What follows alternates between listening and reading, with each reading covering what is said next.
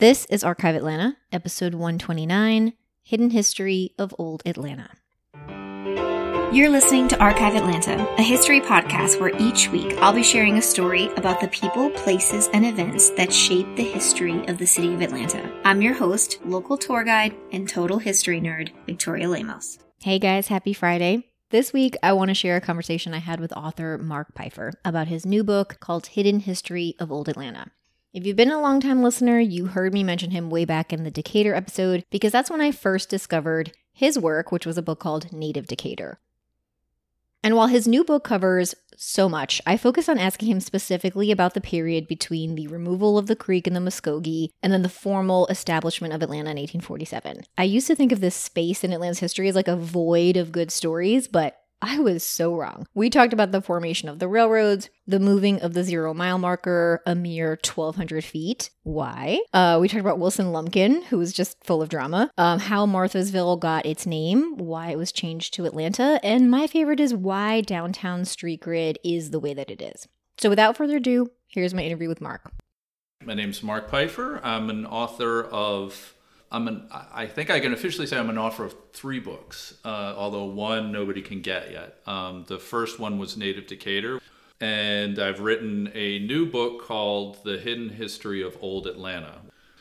I do want to, and I have to give a shout out to Native Decatur because I, I talked about this in the Decatur episode, but for me, Decatur is like a foreign land. So I turned to your book, and right away, your little intro there talking about you know native history but also prehistoric history and woolly mammoths and stuff and from then on i was like i don't know who this guy is but he's my hero because we're talking you know it, you're taking me to that place to appreciate even before native americans but even that is that all the books i had read all the research no one was even talking about those the history of georgia tends to start with the white guy. Um, yeah. And what I love about this book that really surprised me is I tended to think of the period from post native removal to the forming of official Atlanta as like a weird dead zone. Like mm-hmm. I really did. I just thought there was a couple of settlers out here, you know, Ivy or whoever. I'd heard those names, but I had no idea. I mean, the chapters of cool stuff in here. So I do want to sort of focus on that. I feel like we're going to talk again because there's you know, talk about the rest of the chapters of the book. But first, I want to know. So, how did you even get into this? That's a good question. I, in many different ways, I think it seems like I, I uh, whenever I answer this question, I have a different answer, and I think that's because there was a lot of different reasons for it. I, have always been interested in history, and I'm I'm sort of an outdoorsy guy. So whenever I go camping, I try to imagine what it would be oh, like before like all these buildings were here, and kind of wish the world was was a little closer to that living off of the things you do right outside your house instead of working for someone else who pays you money to do it. And I, I sort of long for those days, so I, I really enjoy reading about it. But there's a there are multiple reasons, uh, and you know it, it, just begins there. It doesn't end there. There, there. I'm, I'm really fascinated with the stuff that you and I talked about in Decatur about just like you said, I'm uh, you're exactly right. That that I come from Washington D.C. and I moved to the South, and I consider myself a Southerner because I've been down here longer than I've been anywhere else. So I'm a true Southerner, and I don't plan to leave. And as a true Southerner, and maybe one who also came from another place, it really kind of bugs me how we talk about the history of the South as if when the first white people showed up, as you put it that was the beginning. Mm-hmm. And obviously it wasn't. And it also bugs me because I come from further north around Washington, D.C. And I can say this because I was, I, I lived among them that I think people, especially around Boston, seem to think the history of America began yes. and it, yes, the whole story that. is there. Yes. Right, right. That you don't really need to worry about the rest. It was all there. But Georgia was one of the original colonies, and it, there is a really, really valid and interesting history to look at of everything that happened in the South. And it doesn't all have to do with misdeeds. It, it, there are not all villains in these stories. There's, it's just like what you would read in Massachusetts or other places. They're really, really, the more I look at it, the more I see there are really, really interesting stories and people to find out about. Oh. So I keep peeling back those layers. So let's go to this place that mm-hmm. the last um, act that removed the Creeks and the Cherokee? Is it 1825? I think it was. 1825 was the was the main treaty that reduced that that gave the last of the Creek land in Georgia over to the United States. 1836 is when the Cherokee The Cher- departed. but the land that was to to be Atlanta later was Muskogee Yes. Creek land. was 1821. 18 okay so at that point we forcibly remove native americans and there's land lotteries Yes. and then who is owning the land lot that is the general atlanta area do we know Yeah, well, it was uh, with a few different people, but Reuben Cone was one of them, who was a guy who showed up in. He's from Decatur, Yeah. so he was in that first book, oh okay and he bought a bunch of land down the road.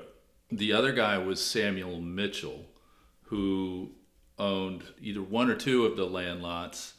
so this is pre-railroad this is just That's pre-railroad. okay so Yeah, and no one had an pre-railroad. inkling of it i mean this was just a bunch of guys owning these land lots because they thought maybe it was Yes. a, a good deal when to- they owned them. Got it. The early, and I, I even loved, normally I'm not a transportation person, but even the early railroad stuff. Can you tell Mm-hmm. us that story of the how the railroad gets to Georgia? again, like you, I, I thought it was really interesting that um, I think the first sentence in one of the chapters is there's a lot of different ways you could say it, but but the reason Atlanta is here is because of New Orleans. Oh, Um, really? Yes, all of the commerce in America, um, everything that was going all over the ocean back to Europe, originally before all this happened was m- mainly from Charleston and Savannah. Those were two of the biggest port cities that there were, and there was all this money flowing back. But as that was when you know, if if here's America, I'm holding my hands up. if here's America, you got this little sliver over on the East Coast, and that's the whole United States. Okay. Well, as it started moving over to the West, um, and didn't get to California yet, uh, but you got to the Mississippi River, they were calling that the West. There were no roads, there were no railroads, there was nothing. There there were all these products coming out of this new land that the United States was getting a hold of. And the only way to get all of that stuff out of the country was to send it down the Mississippi River to New Orleans. And the only place Oh, and then go around. yeah, and then go around. Oh, fascinating. so all of the money that was flowing out of the United States, not all of it, but the largest portion of it was coming out of New Orleans. Quote the stat, but New Orleans was like the fourth largest port city in the world at that point, and Really? like doubled in size over uh, only a couple of years. Yeah. So that was good for New Orleans, um, or New Orleans, however I should I know, I don't. Yeah. Probably get an angry letter Uh, from some, know, sorry from some for, New Orleans people. For anyone from that area, I yeah, We're trying. It's New Orleans. I know that's the way I should say it, but I feel like I'm I'm trying too hard when I say it sometimes. Um, that was to the detriment of, of Charleston and Savannah. So they came. So they were Oh. they were pretty smart. I mean, this was high tech at the time. High tech was railroads, and they were like, "What are we going to do? We need to start. We need to figure out some way to get these goods flowing back out of the middle of the country or the west at this point, and back over here to the south." So a lot of a lot of historians that I've read consider that that we're are are especially impressed that we pulled it off, but even more impressed that it was the only cooperative effort between multiple states to build a railroad network. You know, in 1827, in South Carolina, they established the Carolina Canal and Railroad Company. And then, uh, so they beat us to the punch. But then the Central Railroad, um, 1833, they established this the Central Railroad and Banking Company. And that was going to go from Savannah to Macon. And then the Georgia Railroad was established in, on December 21st, 1833, the very next day. So everybody started putting their rail, railroads together at, pretty much at the same time.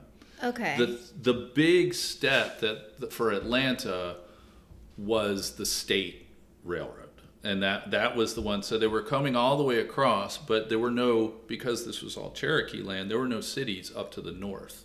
Oh. So there was nobody like Savannah or Macon or Augusta who was going to. They were putting city funds into establishing railroads. okay, that makes Um, sense. so then th- that's why the state had to step in, and the state established the Western and and Atlantic Railroad. and started. There was a. I wrote down the quote from the resolution that they came up with in the state senate on um, December twenty third, first, eighteen thirty six. There was a resolve on the on the part of Georgia to establish a railroad, and this is the quote from some point on the Tennessee line near the Tennessee River, commencing at or near Rossville, that's Chattanooga, in the most direct and practicable route, and then here's the part, the good part, to some point on the southeast bank of the Chattahoochee River. That was that's an important statement because that's the very first inkling that you have that points toward there's going to be a city. There's going to be here. something here. Yeah. Okay, so a group of people are selected to find that crossing point. Yeah. That was mainly that was Abbott Hall or um, Stephen Harriman Long was the chief engineer of the Western Atlantic Okay. Railroad, and they sent him down to survey the land, go across the Chattahoochee River, investigate all these different spots, and take the levels for where they were going to find this point where they, he put a stake in the ground and said, "This is where this is where the railroads will meet," and and in essence, then said, "This is where this city is now going to exist." So let's go to that stake, aka the zero mile marker, right? Yeah. So you're say, saying Stephen Long didn't actually do it. It's his, his assistant, who was Right. named. Uh, Abbott Hall, Brisbane. Okay, and then the because this is that classic Atlanta origin story, right? Yes. Like the guy, you know, hammers is the stake really in the ground. interesting. I and I, well, I want to talk about it because I find it fascinating. Me so too. this and did they call it a zero mile marker at that time? Yeah, I think so. Okay, so this was like, hey, the, the railroad's going to go Or the here. zero mile, or yeah, they called it the terminus. Okay, know.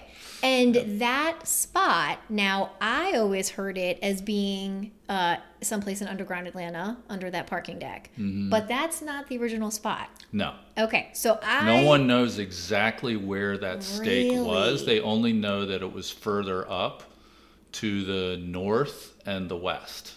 What general area of current Atlanta would that be? Just guessing. It would be well, I can actually. It would be under the World Congress Center. So it was somewhere over there. Yeah, it was real close to the Gulch. The Gulch is where where the terminus eventually Okay. was established. Okay. But it wasn't real far away, but it was far enough away. And now, why did it move? That is the mystery. I know, I love and I this. explore it quite a bit. I, I I have my thoughts. So first, we got to go talk about Wilson Lumpkin again. Okay. So Because he was the governor. he's an interesting character. at he's this a, He was he was not the governor at this time. He was a former governor. Okay. And then um, after we, he was governor, he uh, Andrew Jackson asked him to oversee the removal of the Cherokee, and he and he he was a big booster for railroads. Um, he had gone on a scouting expedition to look for land around uh, Georgia, in, Georgia, where uh, we could potentially lay out a railroad while that land still belonged to the Cherokees. Um, and Shocking connection, right? there's connections all over the place. it shows you how Mm-hmm. the, for the many reasons we removed them but it was really so we could have that land Yeah, to make money off of and put a Uh, railroad yeah, that, that ends up. I mean, I yeah. Sadly, when you look and look and look, everything turns out to be always Oh, yeah. driven by money. yeah and, and do i mean as a, as a researcher too right it just appears there for you Mm-hmm. you know especially when you see things in chronological order you're like oh Yes. they did this surveying then Yes. right after they removed all the people oh great now we built a railroad you know it's Yeah. very clear And as you as you were sort of alluding to in the the, the Cherokee removal was happening anyway, but the the the time that it happened, 1836, just as these railroads were getting built and making their way west toward this point, and you know we got to get started with that other project, which is the state railroad, was when they and and Wilson Lumpkin, our guy who's the railroad booster and the guy who um, was chosen to oversee the removal. It- It's all really connected. So then it gets more interesting with Wilson Lumpkin that for whatever it's another mysterious thing. They they the Western Atlantic Railroad started building and they named Wilson Lumpkin became the disbursing agent for the Western Atlantic Railroad. And you talked about disbursing agent is the person who decides the dividends, basically, that gets paid. and, and just manages the bills. Um, that's what he was supposed to do. However, that's not at all what he did. He acted as the president of the railroad. oh. And the first thing he did when he stepped into that position was decide that he was going to move the terminus. He only moved at 1,200 feet. Oh, it only not moved far. 1,200 feet? Yeah. So what? Why?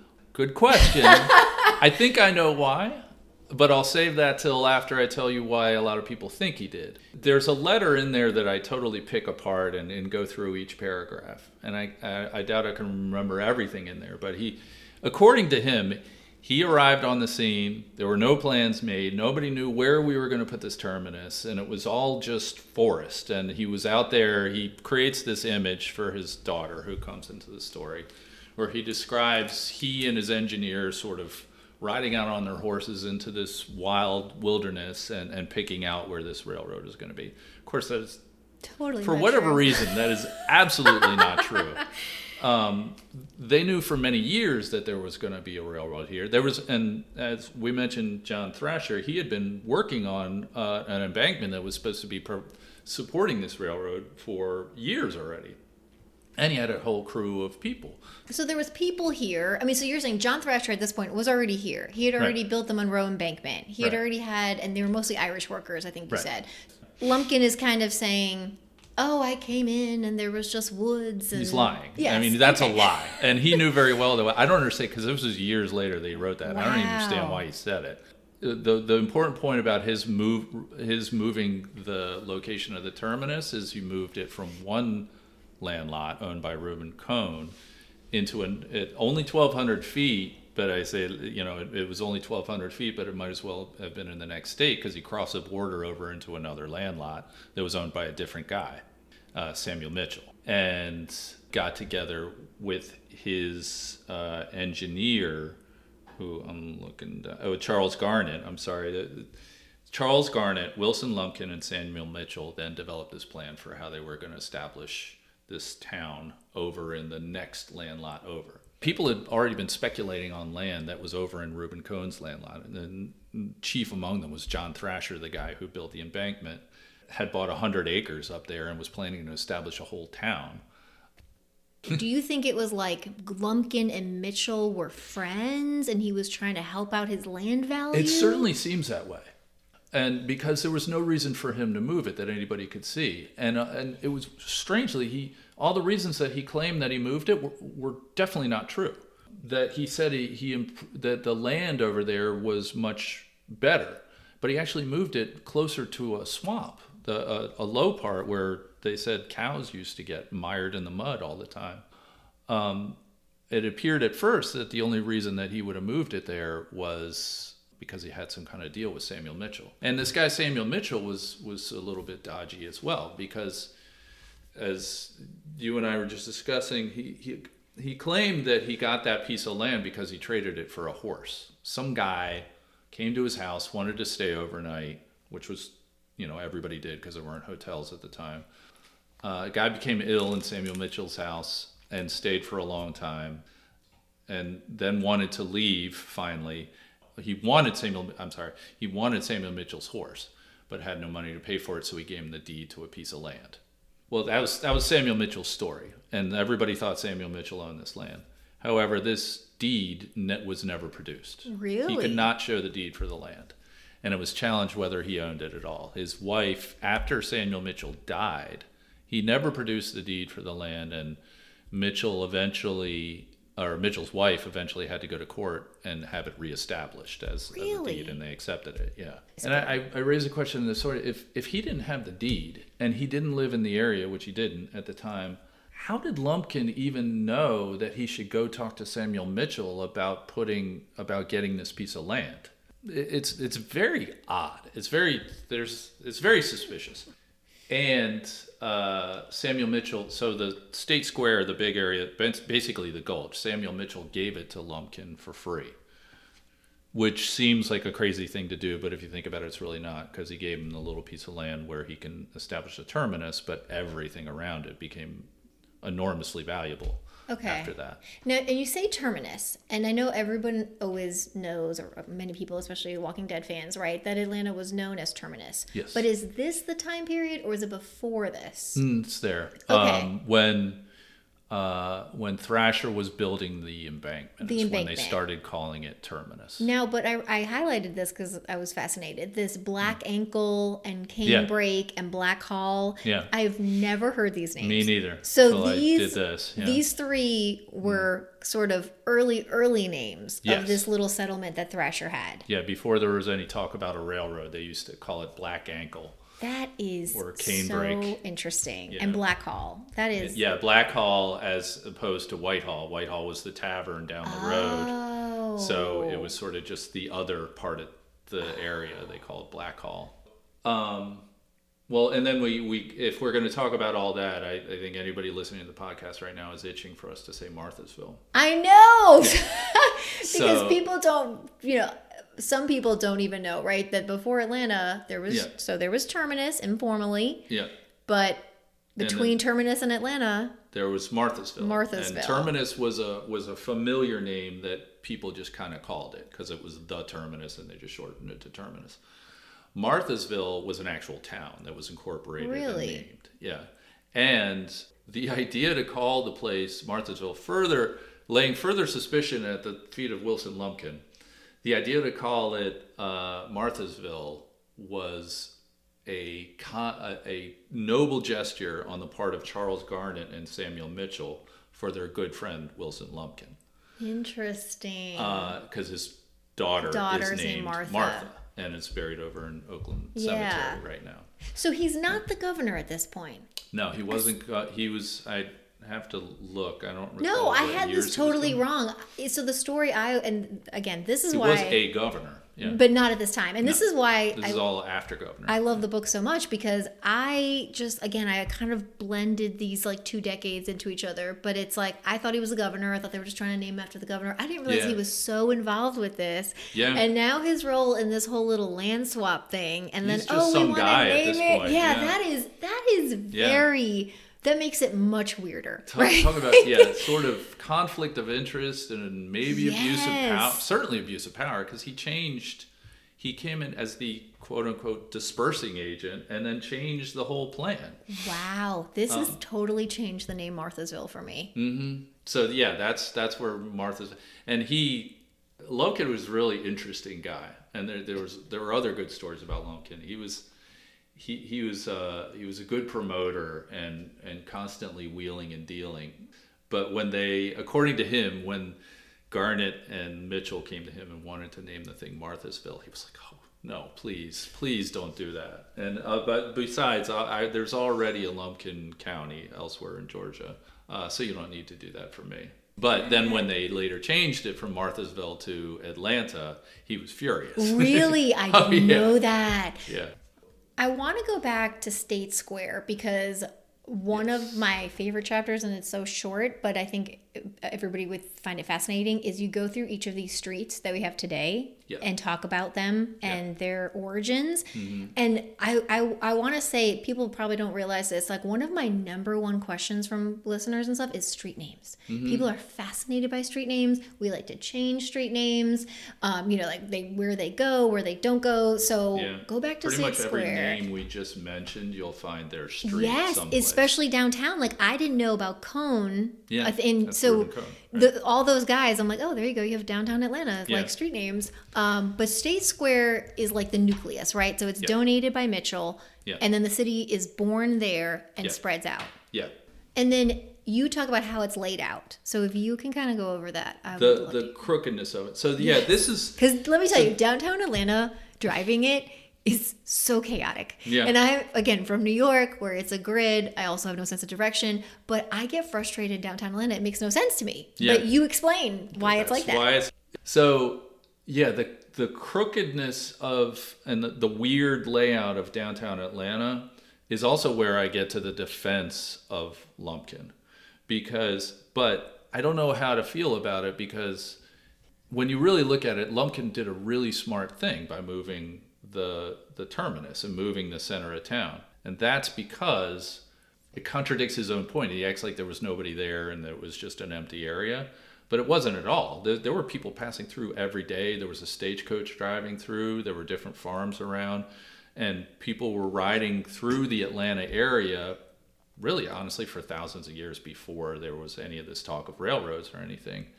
And the reason for that is because two of the major trails in the area pass right through exactly where downtown Atlanta is now. And those were the Soapstone Ridge and Sandtown Trail crossed, came over from Decatur and flowed up and then and then sort of banked uh, north a little bit and went up to the Peachtree Trail, which was how you got to Standing Peachtree. So if you wanted to go between Sandtown and Standing Peachtree, the two which were two native mi- Yep. villages. the two big creek villages that were in the area long before any of the Europeans showed up, that's the trail you used.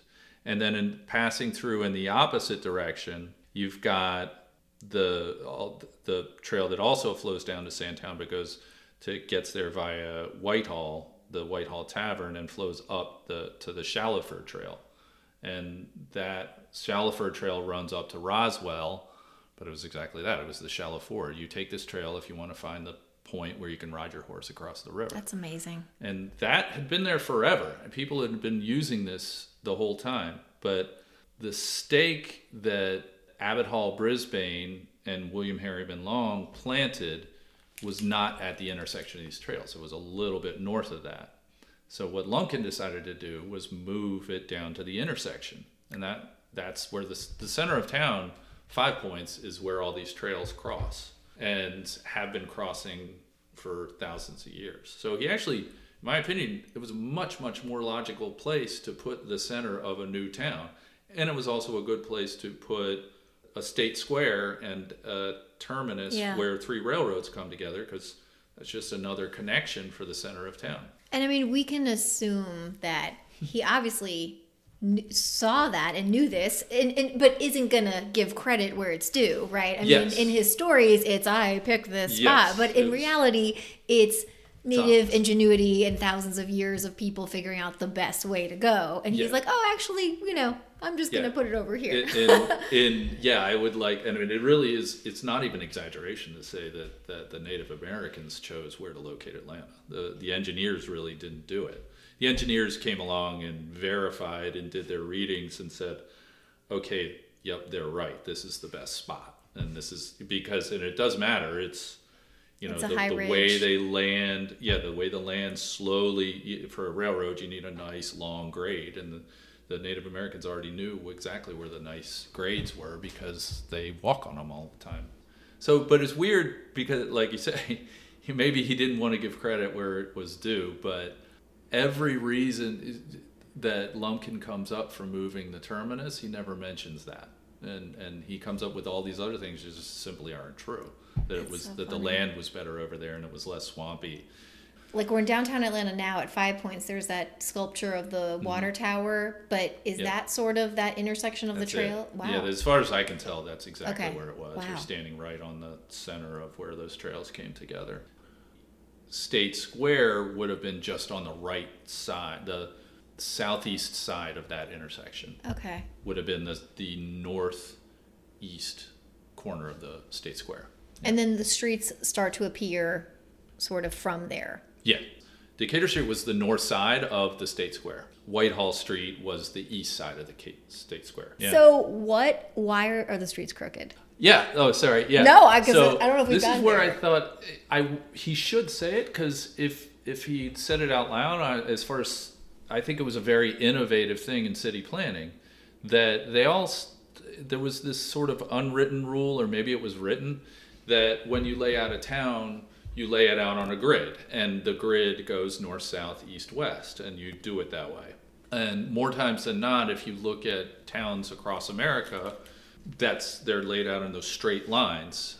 They never kind of look at the land itself and then sort of modify your city plan to how the land is already being used. That's essentially what they did for the center of Atlanta. They formed the streets around those trails as they were and the trails don't run north, south, east, west. They run northeast, southeast. Uh, They just run in the best place. It was of the way the land was Yeah. formed. Yeah. So that's why down sort of to the if you look at the grid of Atlanta, the original the original Atlanta was laid out on the in a square, and there were four within that square. There were four smaller squares, and the one in the top left was Reuben Cone's. The one in the top right, um, it's in the book someplace, but I don't remember who. Maybe David Ivy owned that one. I can't remember who. Samuel Mitchell owned the lower left one, and somebody else owned the one over on the right. It might have been Mitchell too. I'm not sure. In in the original Marthasville plot in the in the southwest, where Mitchell owned the land and Lumpkin and Garnett originally laid out all those streets, they're all crooked. They're all running on the diagonal.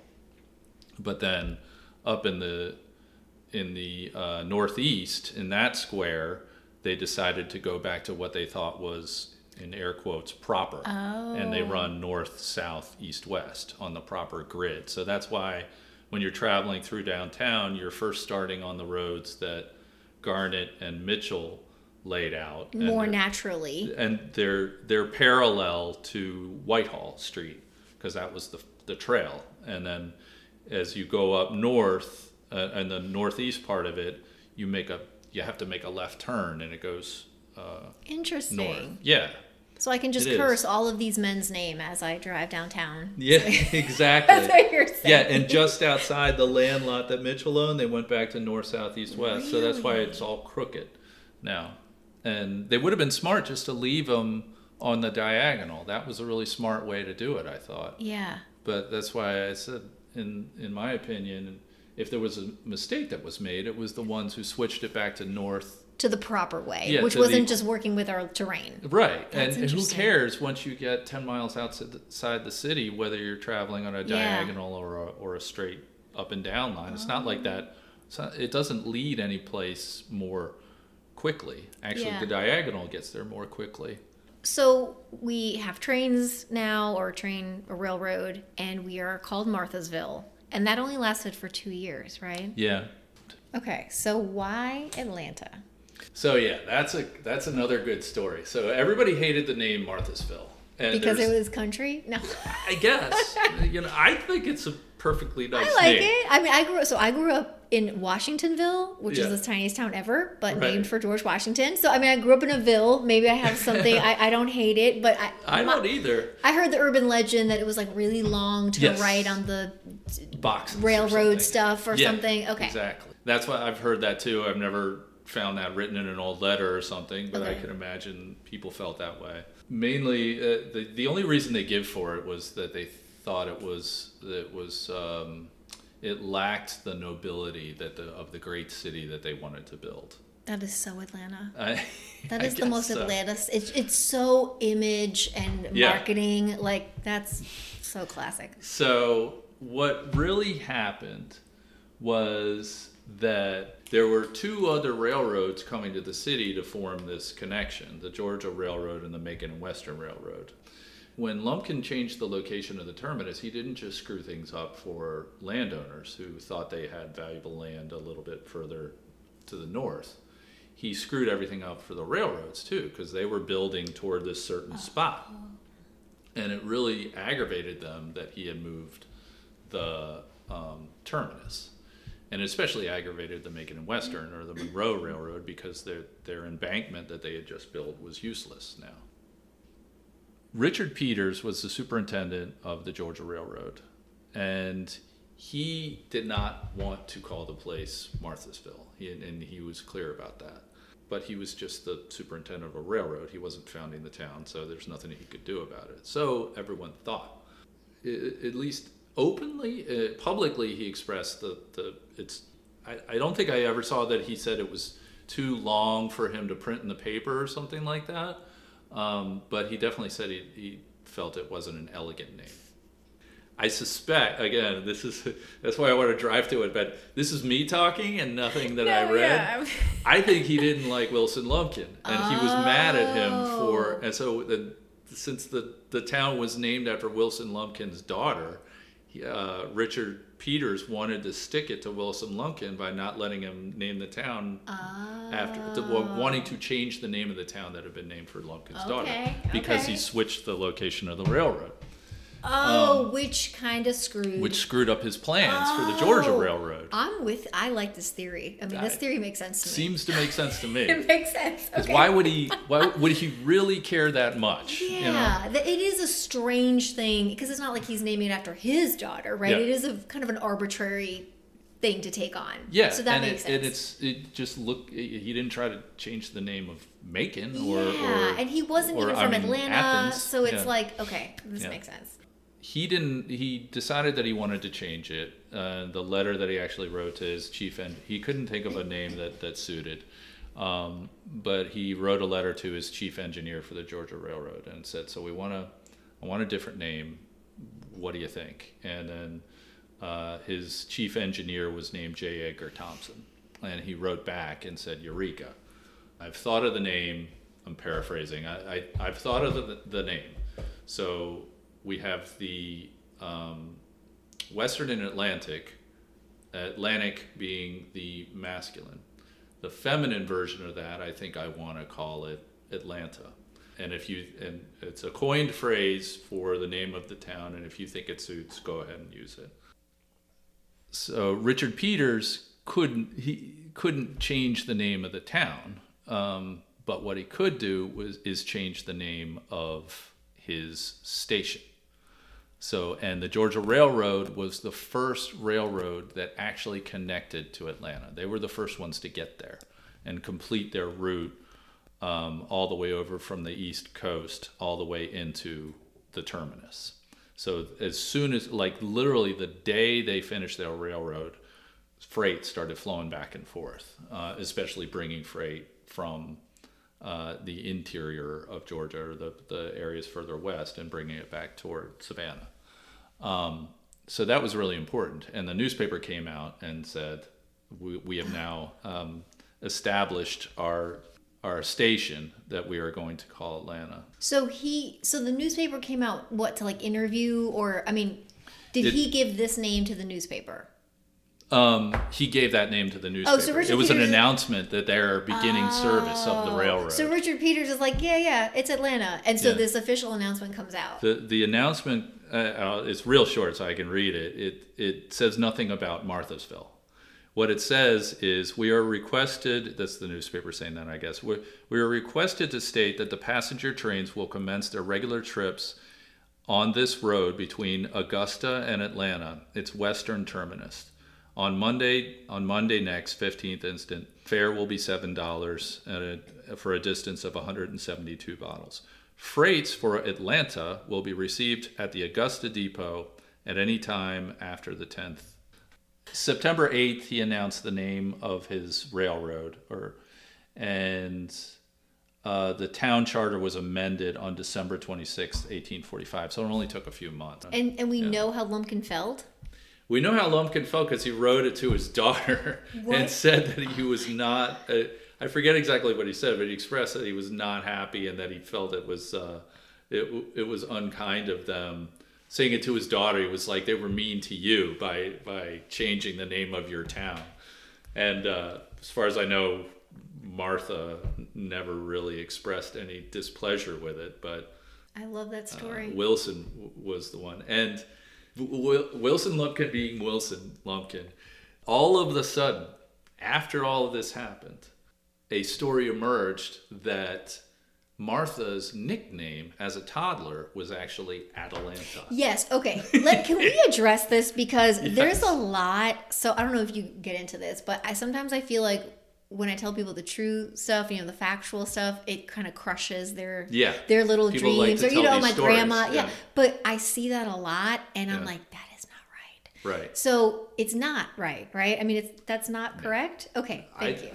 I, again, this is another one where I, it's me talking, not not facts. I can't no, verify I have this. never found I think factual. Wilson Lumpkin made up that story. Really? because he wanted he wanted to tell everybody that yeah, they called it Atlanta, but you know, my daughter's still named Atlanta. Oh, this makes so much sense. yes. Okay, And it's something he would have done out of spite, I suspect.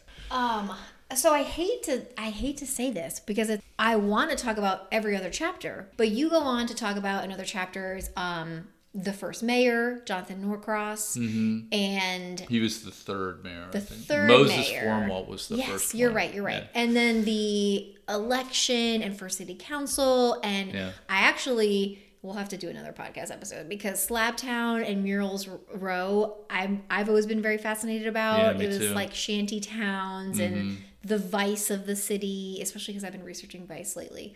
Um, Mm-hmm. so I will just say that everyone needs to read the book. To learn all this stuff, there's murders at the back or stabbings. Yeah, things get really violent. Um, Yeah, toward there's the end. like Yeah. rogue deputy marshals. So Yeah, there's. we'll have to we we're gonna have to do part two. But in the interim, I'm gonna put a link in the show notes for everybody to read this, um, for everybody to be able to purchase the book and to read it. And um, I just want to say thank you so much for coming. Thank you. Thank you for having me. So there you have it. Some incredible history of the earliest iterations of Atlanta. I will put a link in the show notes for you guys to purchase this book. I highly recommend it. Do not always recommend all Atlanta history books, so trust me on this one. Thank you everyone for listening. Remember to leave a rating and a review. Um, you can visit the Patreon link also in the show notes for bonus content and to support the podcast. Hope everyone has a great weekend. I'll talk to you next week.